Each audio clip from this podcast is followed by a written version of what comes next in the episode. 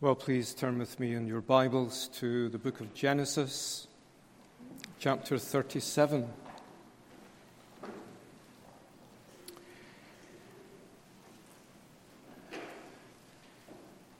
We should always remember as we read the Word of God that God, in His mercy and kindness and goodness and grace, has given us an unerringly true written revelation of his self disclosure.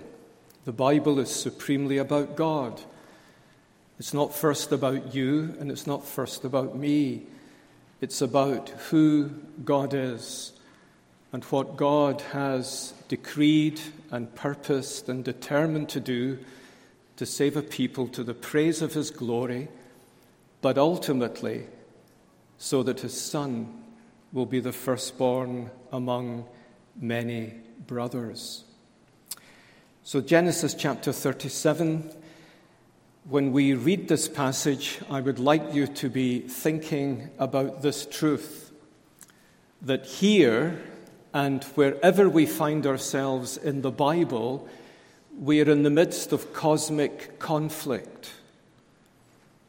The whole Bible is an escalating unfolding development of that conflict that God Himself initiated in the Garden of Eden.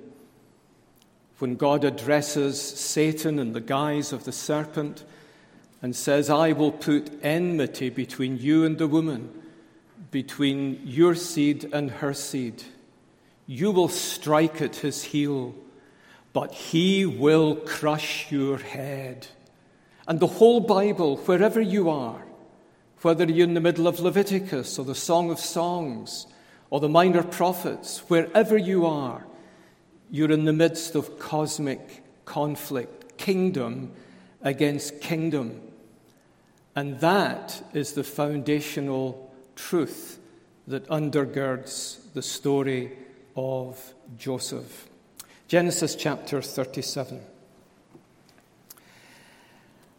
And Jacob dwelt in the land wherein his father was a stranger in the land of Canaan. These are the generations of Jacob.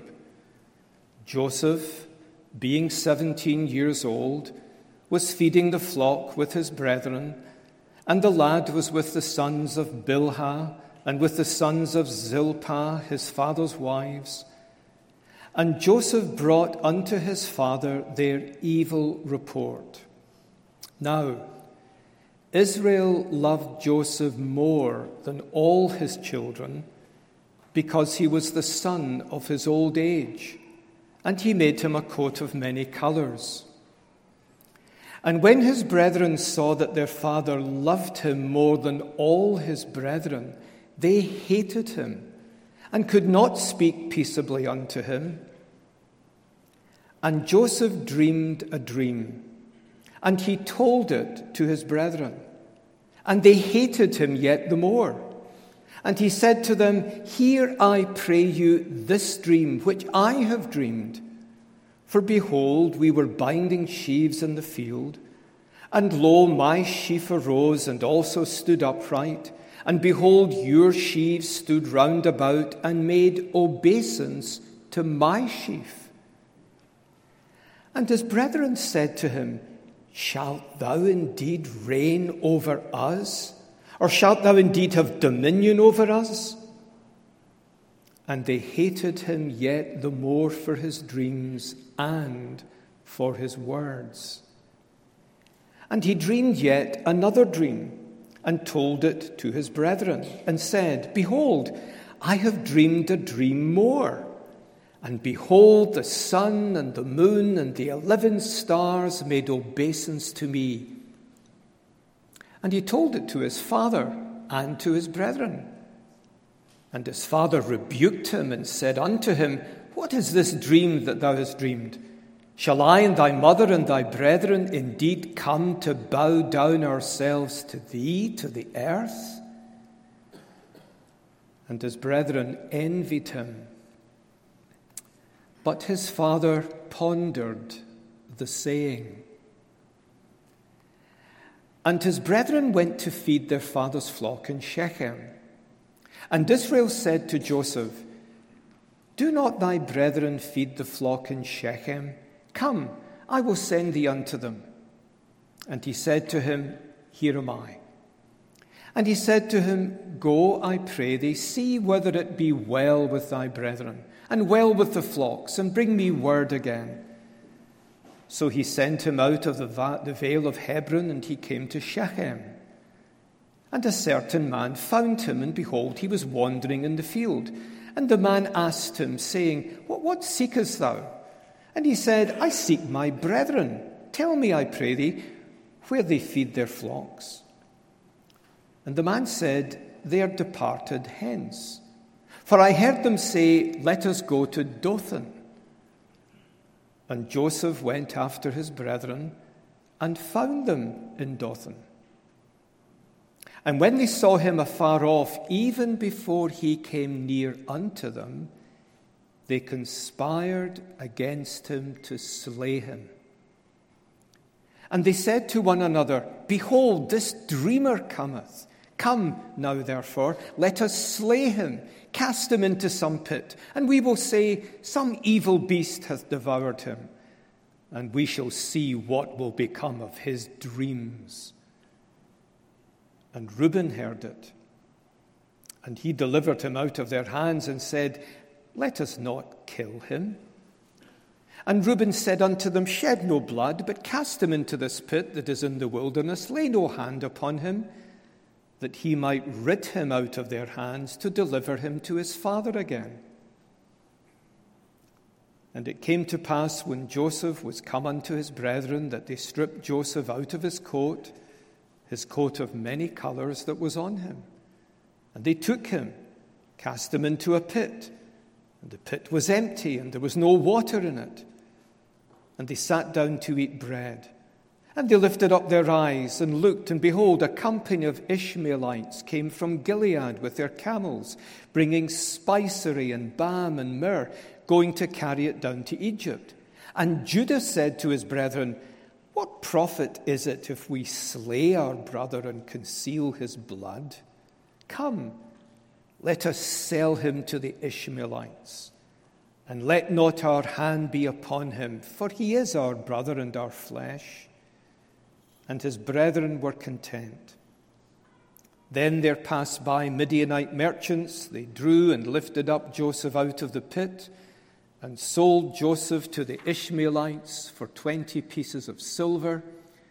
And they brought Joseph into Egypt. And Reuben returned to the pit, and behold, Joseph was not in the pit. And he rent his clothes, and he returned to his brethren and said, The child is not, and whither shall I go? And they took Joseph's coat and killed a kid of the goats and dipped the coat in the blood. And they sent the coat of many colors. They brought it to their father and said, This have we found. Know now whether it be thy son's coat or no. And he knew it. And he said, it is my son's coat. An evil beast hath devoured him. Joseph is without doubt rent in pieces. And Jacob rent his clothes and put sackcloth upon his loins and mourned for his son many days. And all his sons and all his daughters rose up to comfort him. But he refused to be comforted, and he said, I will go down into the grave unto my son mourning. Little did he know. Thus the father wept for him, and the Midianites sold him into Egypt unto Potiphar, an officer of Pharaoh's and captain of the guard. Every one of us here in this building today is involved in a cosmic conflict. Whether you feel that to be the case or not is immaterial. God has established an elemental cosmic conflict at the very heart of humanity. And the whole Bible is an unfolding, escalating exposition of that cosmic conflict. As I said in the introduction, wherever you read in the Bible, you're in the midst of conflict kingdom against kingdom. That's why Paul can write to the Colossians and bless God that he has rescued us from the dominion of darkness and brought us into the kingdom of the Son of his love. Kingdom against kingdom. You are either in the kingdom of darkness or by the grace of God through faith in Jesus Christ, you have been brought out of that kingdom of darkness and into the kingdom of the Son of God's love. That's the subtext of the whole story of Joseph. The story of Joseph is not really about Joseph. It's about God pursuing relentlessly his purpose to crush Satan and to make his son the firstborn of many brothers. Let me give you three quotations that will somewhat frame my address this morning. First of all, familiar words from John Flavel. The providence of God is like Hebrew words. It can be read only backwards. You know, Hebrew, you read from right to left. And Flavel is making the simple but obvious point that God's providence is often, most often, bewildering to us, beyond our fathoming. John Murray puts it even more dramatically. He said, God's providence is often a dark, impenetrable abyss a dark, impenetrable abyss. His ways are not our ways, his thoughts are not our thoughts. His ways seem to us, as with Job, past finding out. We may think we have a handle on providence, but almost certainly we don't. Many years ago, a friend of mine came to me and he had been through some series of difficulties in his life. And he, he came one afternoon, I was in my study, and he said, Oh, Ian, I need to speak to you. I need to speak to you. And I said, Well, please come in and sit down and tell me what's going on. He said, You know, my life has been in turmoil. I've not knowing which way to turn, what to do, where to go, what not to go, what, what, what not to do. But now everything is clear to me. I said, Is it? Oh, he said, Yes. I was out a drive with my wife. And we were driving through the countryside, and I could picture it in my mind, not far from my manse. And we took a wrong turn. And we drove up this very narrow country lane, and we came to a dead end. And I realized I'd have to reverse the car. And as I began to reverse it, I went into a ditch, and suddenly everything became clear. I said, Did it? Oh, yes, he said. The Lord was saying to me I'd taken a wrong turn. I needed now to retrace my steps and find my way back to where I had gone wrong. And he went on developing this analogy. And I listened for some time and I said, Brother, God was teaching you one thing. Oh, what was that? You're a bad driver. he said, Do you think so? I said, You can bank on it. he was so sure that he had the inside track on the ways of the Lord. But Murray is right. God's providence is often a dark, impenetrable abyss. And yet, Here's the third quotation. And yet, John Calvin could write ignorance of providence is the greatest of all miseries, and the knowledge of it the highest happiness. Ignorance of providence is the greatest of all miseries, and the knowledge of it the highest happiness. Is Calvin disagreeing with, with Murray and Flavel? Far from it. When you read the section I've quoted from the Institutes, Book 1, section, uh, chapter 17, section 11, I think, Calvin's point is simply this Understanding providence is unfathomable to us, but if we are persuaded that the God who ordains all that comes to pass is good and is for us in Christ, we can embrace whatever providence comes our way, knowing that as for God, his ways are perfect. Everything comes down ultimately to your doctrine of God. And by the doctrine of God, I don't simply mean right notions about God. One of the great blessings of reading Calvin's Institutes of the Christian Religion is that you're reading theology that's married to the experience of the God of grace. Martin Bucer, who so influenced Calvin, wrote in his commentary to the Romans that true theology is not theoretical, it is practical. The end of it is to live a godly life. The end of theology is to live a godly life. And what Calvin is saying when he, he says ignorance of providence is the greatest of all miseries and the knowledge of it the highest happiness, he is saying to us, root and anchor your life in God, in the revelation that he has given of himself, and taste and see that the Lord is good. God's sovereignty in all things and over all things is an undeniable biblical truth, as we heard so wonderfully last evening.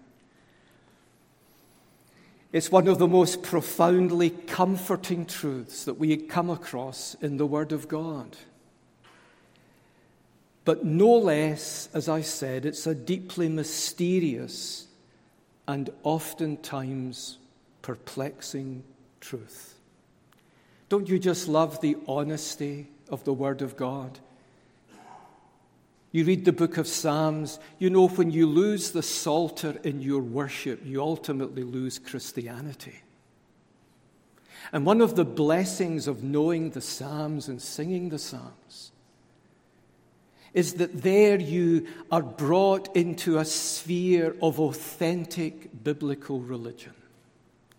How often the psalmists cry out to the Lord. Think of Psalm 13. How long, O Lord? How long, O Lord? How long, O Lord? How long? Four times. Four times. He's expressing his bewilderment with God and with his ways with him.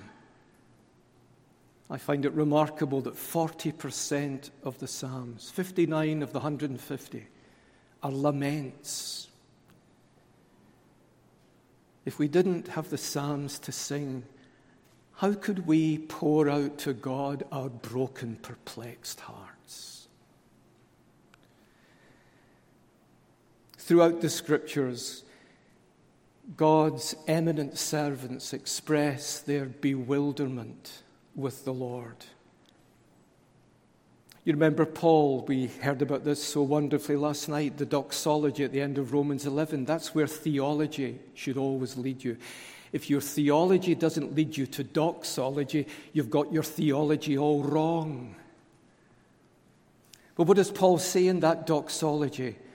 He says, Oh, the depth of the riches, both of the wisdom and knowledge of God, how unsearchable are his judgments.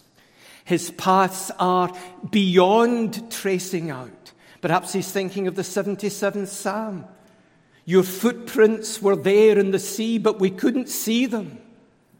He's saying God is inscrutable, He is beyond our fathoming. So when the Lord reveals to Isaiah his purposes concerning the approaching Babylonian devastation, Isaiah says to the Lord, Truly you're a God who hides himself. Martin Luther translates it Deus absconditus, God has abandoned the scene. It's as if God is nowhere to be seen.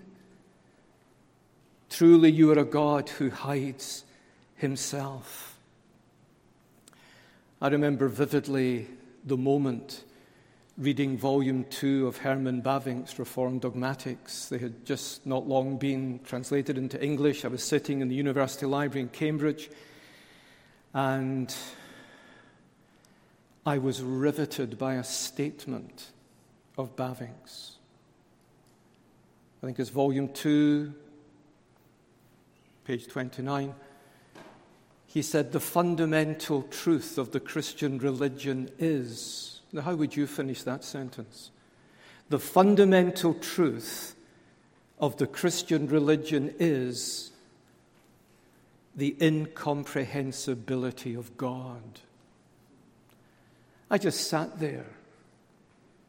I don't know how long I sat there, but I sat there for some time, pondering wondering, and then begin to write. And the more I thought, the more I thought, how right you are, Professor Bavinck. We apprehend the Lord, we can never comprehend him. Even through the ages of eternity, he will be to us in our glorified creatureliness, the incomprehensible, unfathomable one, which is why every day, if I can use spatial language, why every day will be like a new day as we plumb the immensities and the infinities of Him who's beyond fathoming. Now, why mention this very basic truth? Well, for two reasons. Number one, because it's true because it's true. Your doctrine of God is the most significant thing about you. The most significant thing about you, young men in the front, and all of us here today, the most significant thing about us is what we think about God.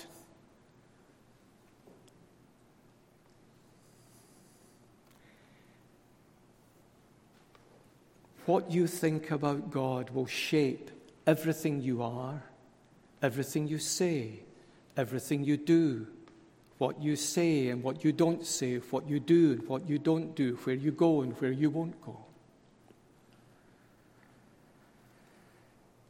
But secondly, I say this simply as an introduction to remind us that the life of faith is at its purest and highest marked by puzzlement with God and his ways.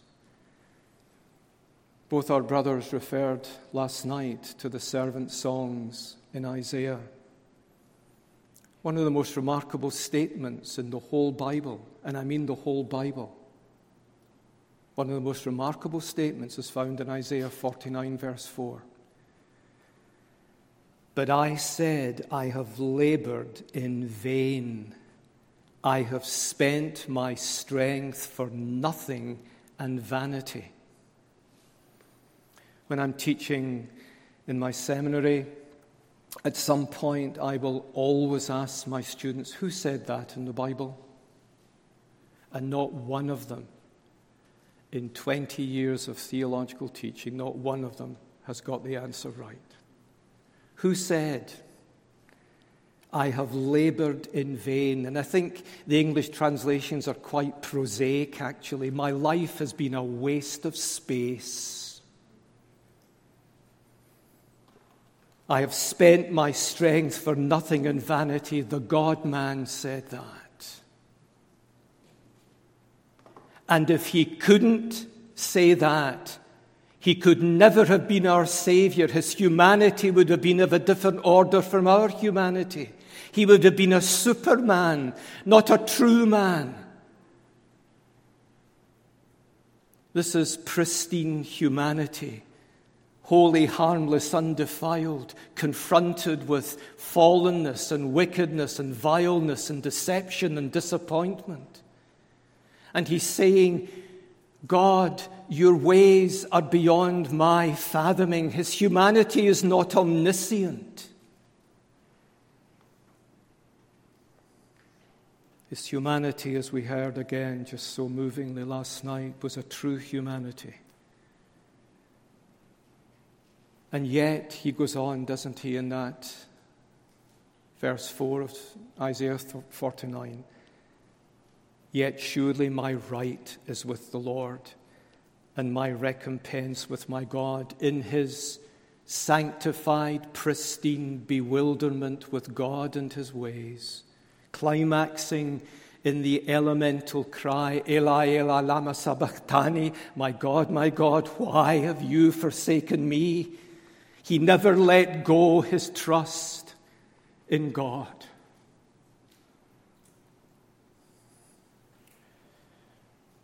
The believing life, the life of faith in Jesus Christ, is a life of struggle often a life of perplexity. I tell myself and my children and anyone who listen avoid like the plague people who tell you that the Christian life can be lived at a higher level.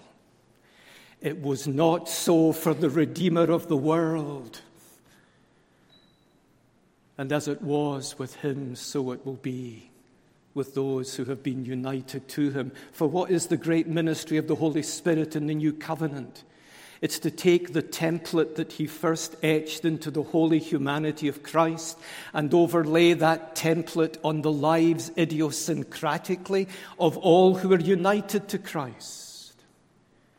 Calvin calls it the ministry of replication. He, he takes that principial pattern of life and death of mortificatio and vivificatio, and he overlays it in our lives idiosyncratically.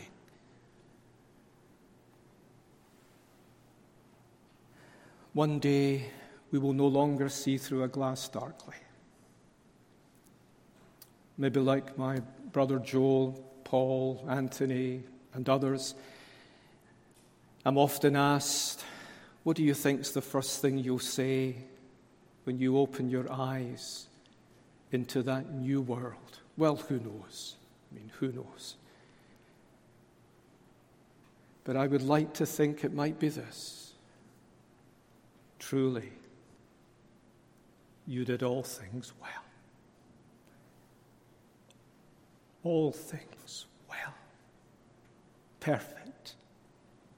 You see, because the Lord is good, Psalm 119, 68. Because he is good, he does good. If God did not do good, he would ungod himself. He doesn't do good because he makes a decision to do good. He does good because he is good. That's why the doctrine of divine simplicity is a truth we need greatly to recover in the church of our Lord Jesus Christ in these days. Well, with that as a somewhat lengthier introduction I anticipated, let's think a little about the life of Joseph. If you were to draw a spiritual graph of Joseph's life, think of a simple graph, an XY axis. What would that graph look like? Well, I'll tell you what it wouldn't look like. It wouldn't look like that. It would be essentially parabolic. Joseph is nowhere described in the Bible as a type of Christ, but his life is Christologically typical because his life follows the principal pattern that goes backwards into history as well as forwards into history of the Lord Jesus Christ. His life is a series of deaths and resurrections. And it's that principial, Christological, Christocentric pattern that the Holy Spirit overlays in Joseph's life. So let me look with you at very simply this narrative that really covers from 37 and then we jump to 39 through to chapter 50 in five scenes. Scene one, which we read, Genesis 37, we encounter Joseph as Jacob's darling son. He's the apple of his eye, he's privileged above his brothers. And it's tempting Hebrew narrative is very beguiling. It's tempting to think we are being told that Joseph is a proud young man, exalting himself above his brothers. And Hebrew narrative is very beguiling and very annoying. Because rarely does Hebrew narrative pause to make moral judgment. It leaves you to join up the dots in the light of the overarching organic nature of redemptive history. It very rarely pauses to say, Now, are you getting it? That was bad. And that means we're left to deduce from the narrative, from who God is and what God has revealed, whether certain actions are godly or ungodly. For example, it, Moses killing the Egyptian, was, was that a righteous act or an unrighteous act? Well, the text doesn't tell us. I happen to think it was a righteous act, but you're left with the overarching nature of the organic connectedness of Holy Scripture and from who God is and from the cosmic conflict that he's initiated in Genesis 3:15 and his ultimate purpose to save a people to the praise of his glory to come and at times tentatively come to certain judgments. Joseph is not condemned for his pride and he's not praised for his integrity. Now, you might think, well, well, why is that? Well, I think because the main purpose of the story of Joseph is not Joseph. The story of Joseph is the story of Joseph's God. The Lord God Yahweh, the covenant making, covenant keeping God, is the central figure in the drama of redemption. So Joseph, we're introduced to him, is on the crest of a wave. He's conscious he has a remarkable destiny, a God ordained destiny, as you see from verse 11 of chapter 37. But his brothers are jealous of him. But his father, did you take note of that? His father, verse 11 observed the saying, literally, more accurately, I think, the father pondered thoughtfully the saying. Now, if someone had asked Joseph that day, What is God doing in your life, Joseph? What do you think Joseph would have said? People might say that to you. What's God doing in your life? I think the best answer is, I haven't the foggiest. But whatever he's doing, he's doing it well for his glory and for my present and ultimate eternal good. And if someone had said to Joseph, Now, what's God doing in your life today, Joseph? Well, well, it, it, it seems to me, it seems to me that God has not forgotten his, his, his promise to Abraham. He's going to crush the head of the serpent. And somehow I, I, I seem to have a little part to play in that, but I really don't know. And then you come to scene two. Joseph, I'll just assume that you, you roughly know the story. Joseph is, is envied by his brothers. They conspire against him. They sell him into slavery. So from the depths, eh, sorry, from the heights, he's descending into the depths. He's being betrayed. What does that remind you of? He's being betrayed. Joseph is discovering that the life of faith is not even and mechanical, but episodic and horticultural, to use John Owen's language. The life of faith is not even and unhindered and smooth because we're in the midst of cosmic conflict. There is an enemy, an unseen, vicious enemy who is planning, who has methodeia, as Paul puts it in Ephesians 6, methods, wiles, deceits. If someone asked Joseph, sunk down in the pit, what is God doing in your life today, Joseph? I wonder what Joseph would have said. I haven't a clue. But as for God, Psalm 18, his ways are perfect. And then, scene three Joseph is sold as a household slave to Potiphar. Kidnap and trauma is being replaced with at least a measure, a modicum of hope. But then, no sooner is there a modicum of hope than that's snatched from him. He's lied about uh, by a, a, scorned woman. And once again, Joseph finds himself in the depths. He's been in the heights, he's in the depths, he's been raised a bit, now he's back in the depths. And if someone had asked Joseph on that day, Joseph, what is God doing in your life today? I wonder what Joseph would have said. You need to ask God. Why ask me? And then you have scene four. After some time in prison, fresh hope comes to Joseph. He interprets the dreams you'll remember of the king's butler and the king's baker. And he says to them, Remember me when it is well with you. Please show kindness to me. Make mention of me to Pharaoh and get me out of this prison. For indeed, I was stolen away from the land of the Hebrews, and I also have nothing here that they should put me in the dungeon. You can almost sense Joseph thinking the tide maybe is beginning to turn. And then we read the chief butler did not remember Joseph, but forgot him. What a roller coaster of emotions must have engulfed that young man. Dashed hopes,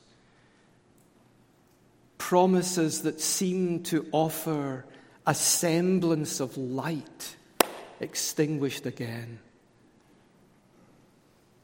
What if someone had asked Joseph on that day,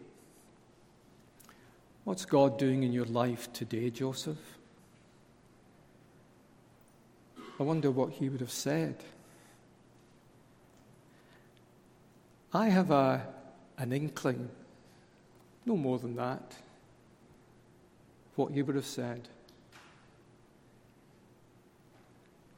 I don't know. I don't know. But as for God, He does all things well. And then you have the final, fifth scene.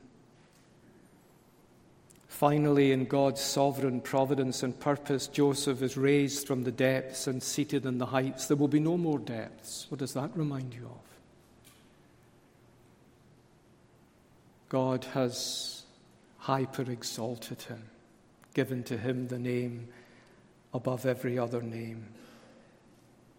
And if someone in that day of elevation asked Joseph, What is God doing in your life today, Joseph?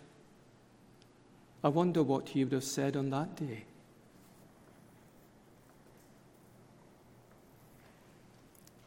How are we to understand the Lord's sovereign ways with Joseph in the light, two things, in the light of the history of redemption and in the light of Joseph's personal history and experience.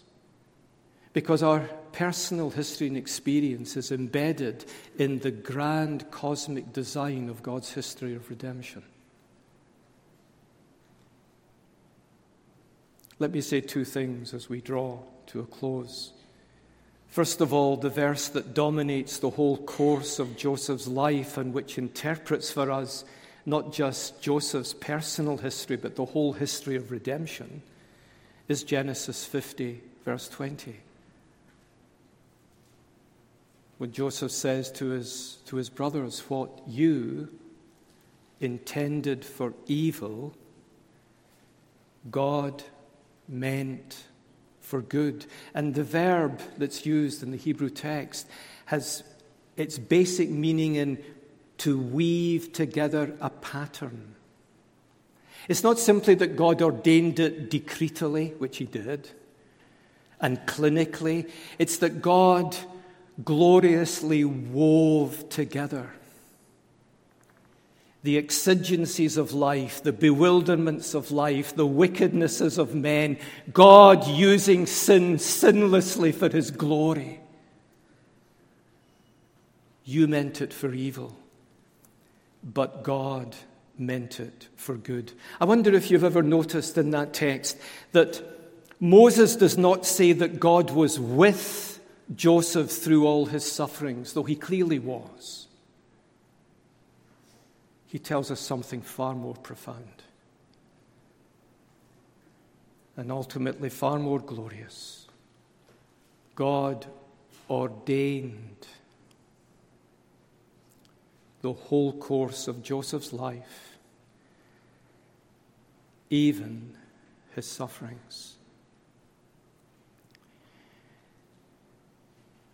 That's why the cross of our Lord Jesus Christ is the centerpiece of the Christian revelation of who God is and what God has purposed for his creation. Can you imagine people looking at this bloodied, bruised, spit dripping man from Nazareth hanging on a cross, pierced, bloodied, reviled, despised, mocked. Do you think anyone was saying, Ah, the wonder of the sovereign providence of God?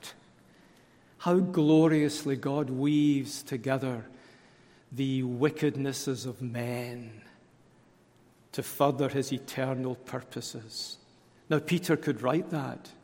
You, with the help of wicked men, have taken but you did it all according to the predeterminate counsel and foreknowledge of God. But that's his theological, spirit inspired reflection on the event. At the time, everything just looked cataclysmically chaotic and dark, as it was for the Redeemer. My God, my God, why? All the lights had gone out. There wasn't a pinprick in the cosmos. But God was weaving his bright designs.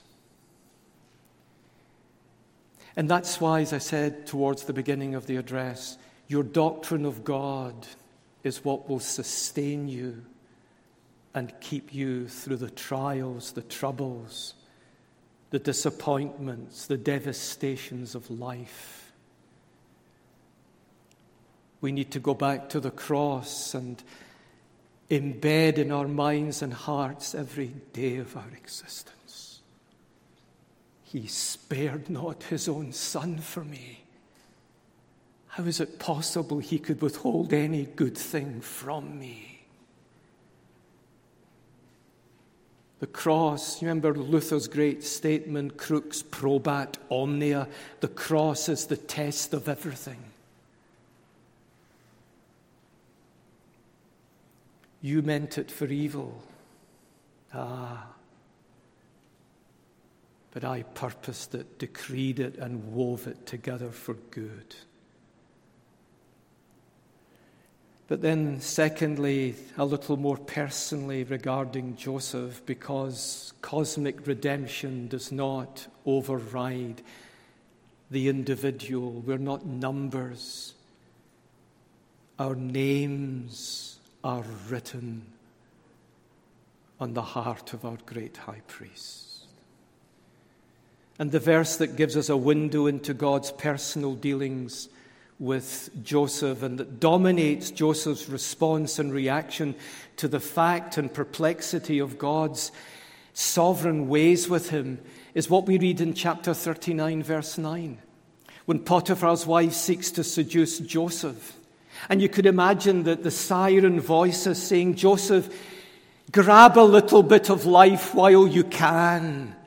Your God has left you. Your family have abandoned you.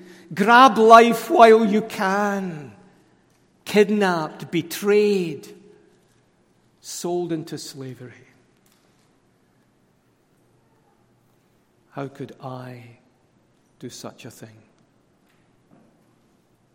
and sin against God? I think that's one of the most remarkable statements in the whole Bible. That's faith. That's faith because Joseph is saying, I'm not my own. God has covenanted to be my God. That's what Moses is expecting us to exegete out of Joseph's words. If I could unpack Joseph's uh, language and sentiments, he would be saying, I'm a covenant man, gripped by the grace of Almighty God in his covenant with Abraham. I'm not my own. His ways are not my ways. His thoughts are not my thoughts. He is often, to my sensibilities, Deus absconditus, the God who's abandoned me. But how could I do such a thing and sin against God? Do this great wickedness and sin against God had written his commandments in his heart. He's speaking as a man graced by God in the gospel. He's a gospel man, and gospel men refuse, however seductively, the attractions of the world, the flesh, and the devil. Let me close with a somewhat lengthy quote from John Calvin's commentary in Romans chapter 4. I remember when I first read this, I was preparing as a student a Bible study to give to young people not far from Edinburgh. I had, my mother was a Roman Catholic, and when I turned 21, I wasn't long a Christian. I asked her to get me John Calvin's commentaries and Martin Luther's Bondage of the Will. We're not having Luther and Calvin in this house. But she was a wonderful mother and she got me Luther and Calvin. And I remember reading, preparing for this Bible study, Calvin's comments on Romans 4, verse 20 Abraham against, faith, against hope believed in hope. And Calvin writes, Let us also remember that the condition of us all is the same as that of Abraham. All things around us are in opposition to the promises of God. He promises us immor- immortality. We're surrounded by mortality and corruption. He declares that He accounts us just, but we are covered with sins. He testifies that He is propitious and kind to us, but outward judgments threaten his wrath. What then is to be done? These are great words. We must, with closed eyes, pass by ourselves and all things connected with us, that nothing may hinder or prevent us from believing that God is true.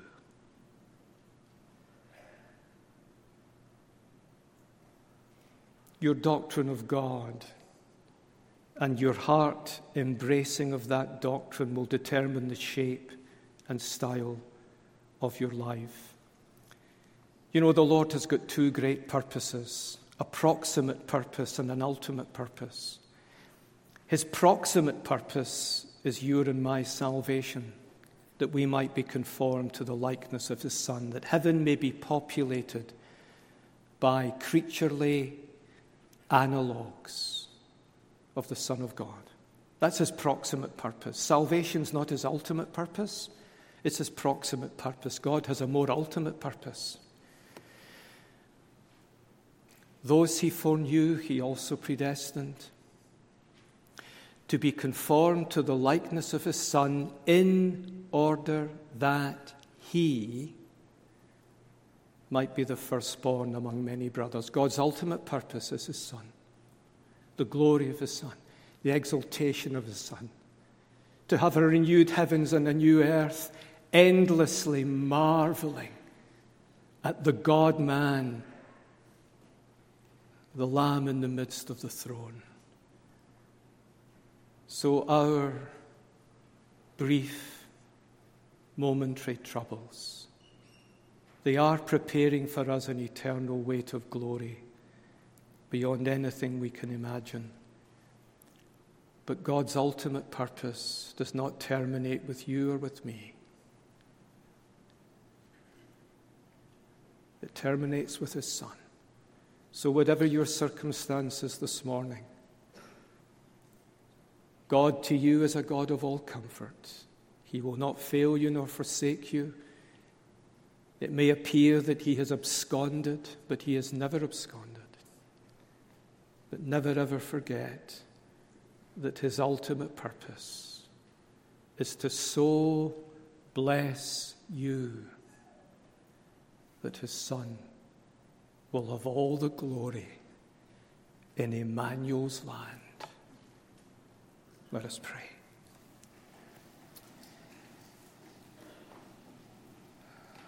Lord, thou art great and greatly to be praised. There is none like unto you, O Lord, in the heavens above or on the earth beneath. You are great, you are glorious, you are infinite, you are eternal. You're unchangeable in your being, wisdom, power, knowledge, goodness, and truth. You are Father, Son, and Holy Spirit. And in Jesus Christ, you are ours through the grace of faith. Lord, we bless you that you love us with an everlasting love, with a love that will never let us go. And we ask you, Lord, to make us what you would have us to be. Make us better than we are. Lord, make us better than we are. That our lives might show that we are not our own, that we have been bought with a price, that we are indeed the sons and daughters of the living God, the bride of Jesus Christ, the people over whom you rejoice with loud singing. Forgive our sins, O God, above all our unbelief, and may Jesus Christ have all the glory. And we ask it in his name. Amen.